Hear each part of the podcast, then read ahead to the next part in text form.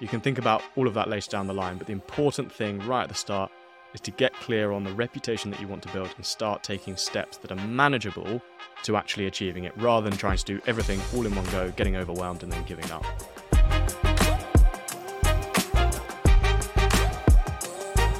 Today on Strategy Shorts, I'm joined by the most excellent Sam Winsbury.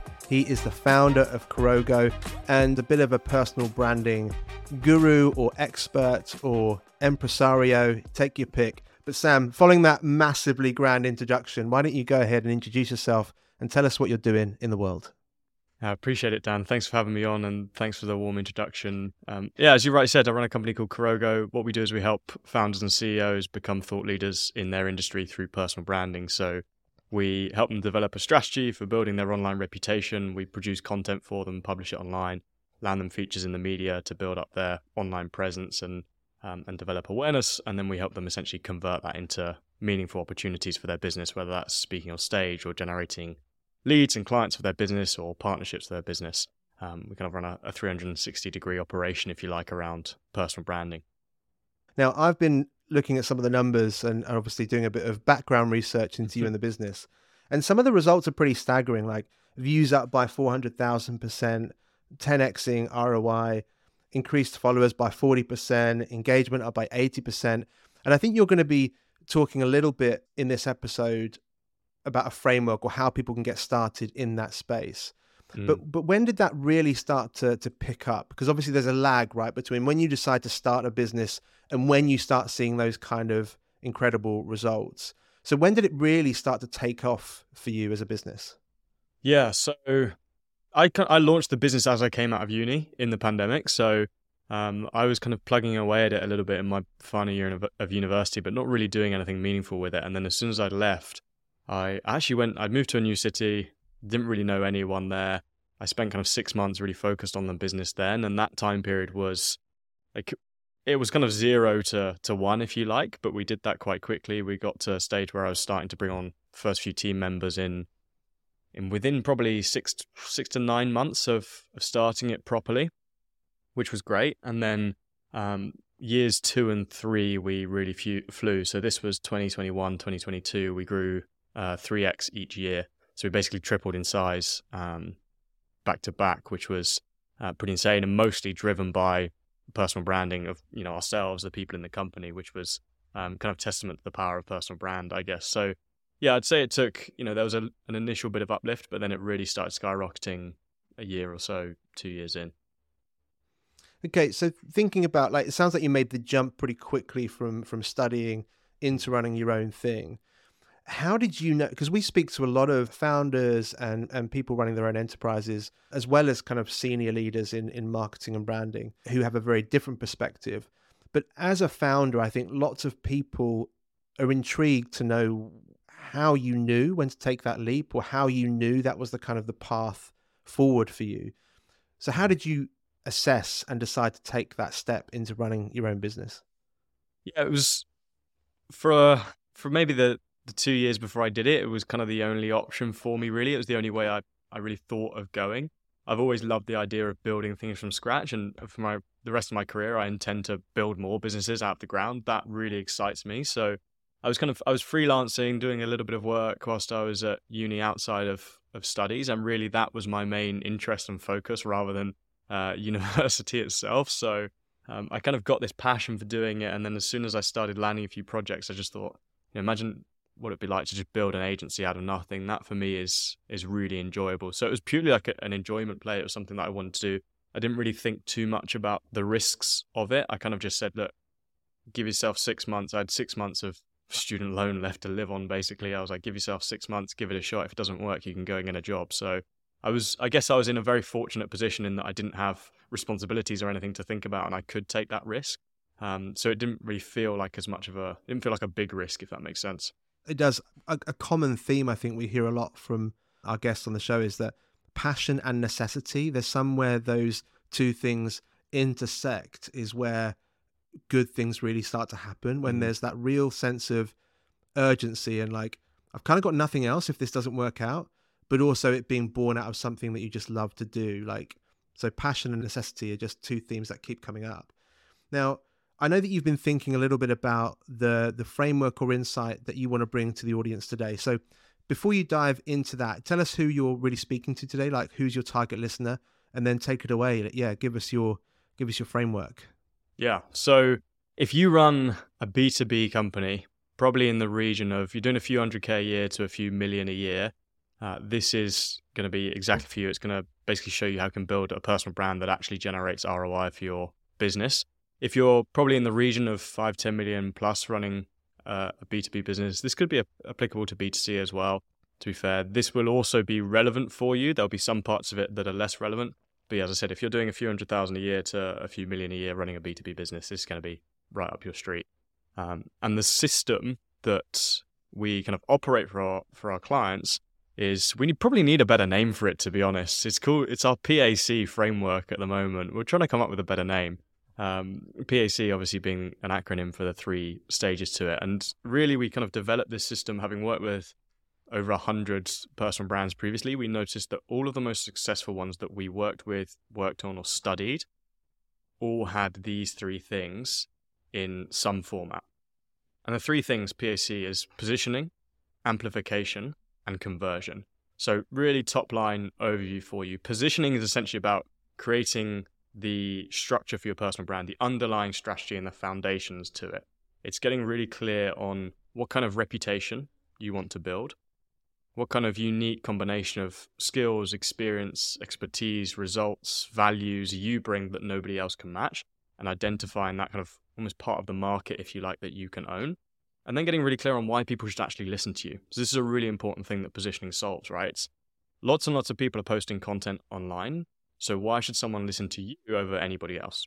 Really important. No one seems to to answer that well enough. Um, so that means having a really clear idea of what kind of unique perspective you bring. That's ultimately what we want to do in our positioning phase. Set out a goal for the future, set out the kind of reputation that we want to build so that in you know, we want to be able to predict in let's say 12 months or 5 years with pretty good accuracy how someone would describe us if a random person asked them. That's positioning. What that does is it almost acts as a bit of a north star for everything else you do. So once you've got that idea of the end reputation that you want to build, or the reputation that you need to build, they might be two different things, they might be related. What you can then start doing is thinking about, right, what do I need to do in order to fulfill that? So let's say I want to, in 12 months' time, be seen as the leading marketing expert for um, D2C brands in the UK, doing between 1 and 10 million. That's my my goal, right? We can then work back and think what are the sorts of things that we need to to do in order to get there. Well, the next few things come through amplification, which is the second part of the model. You probably need to start putting out content online in order to create that reputation. So educate people, provide advice to people, um, really own that space and, and be an expert in that space in order to get there. So that's the second part of our model is publishing content online.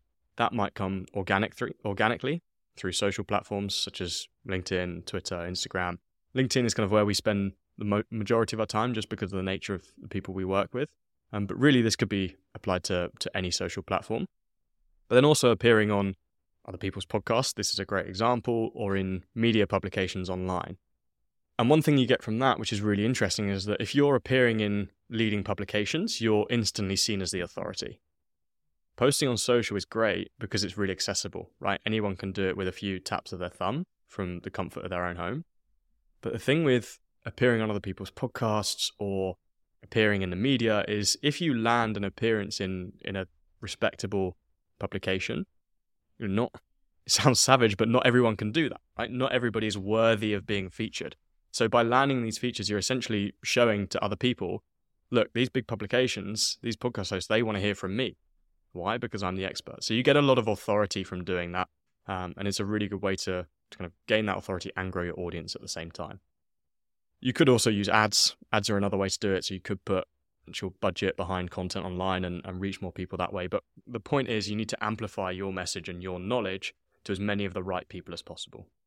And the more people you can reach, or the more relevant people you can reach, the better. The final stage of the model C part is conversion which is essentially about actually generating opportunity from your personal brand.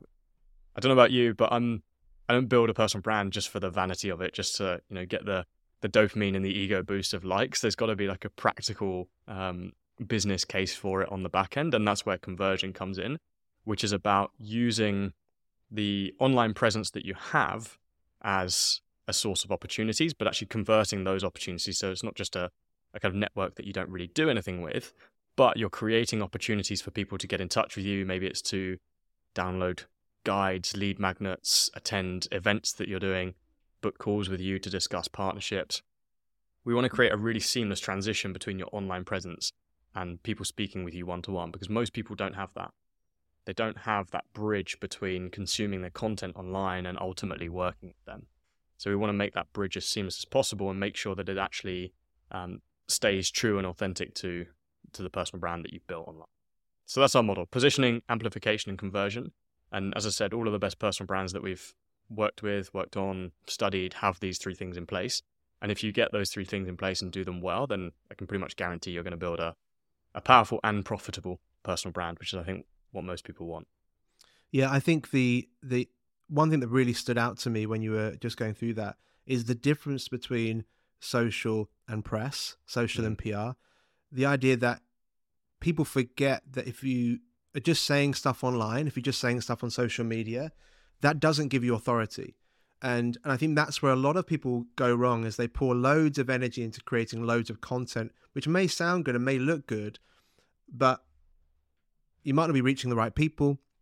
And because there are so many people saying stuff that is also good, it doesn't give you authority. It just means that you're another voice in a sea of voices. But what it does give you is organic reach and access.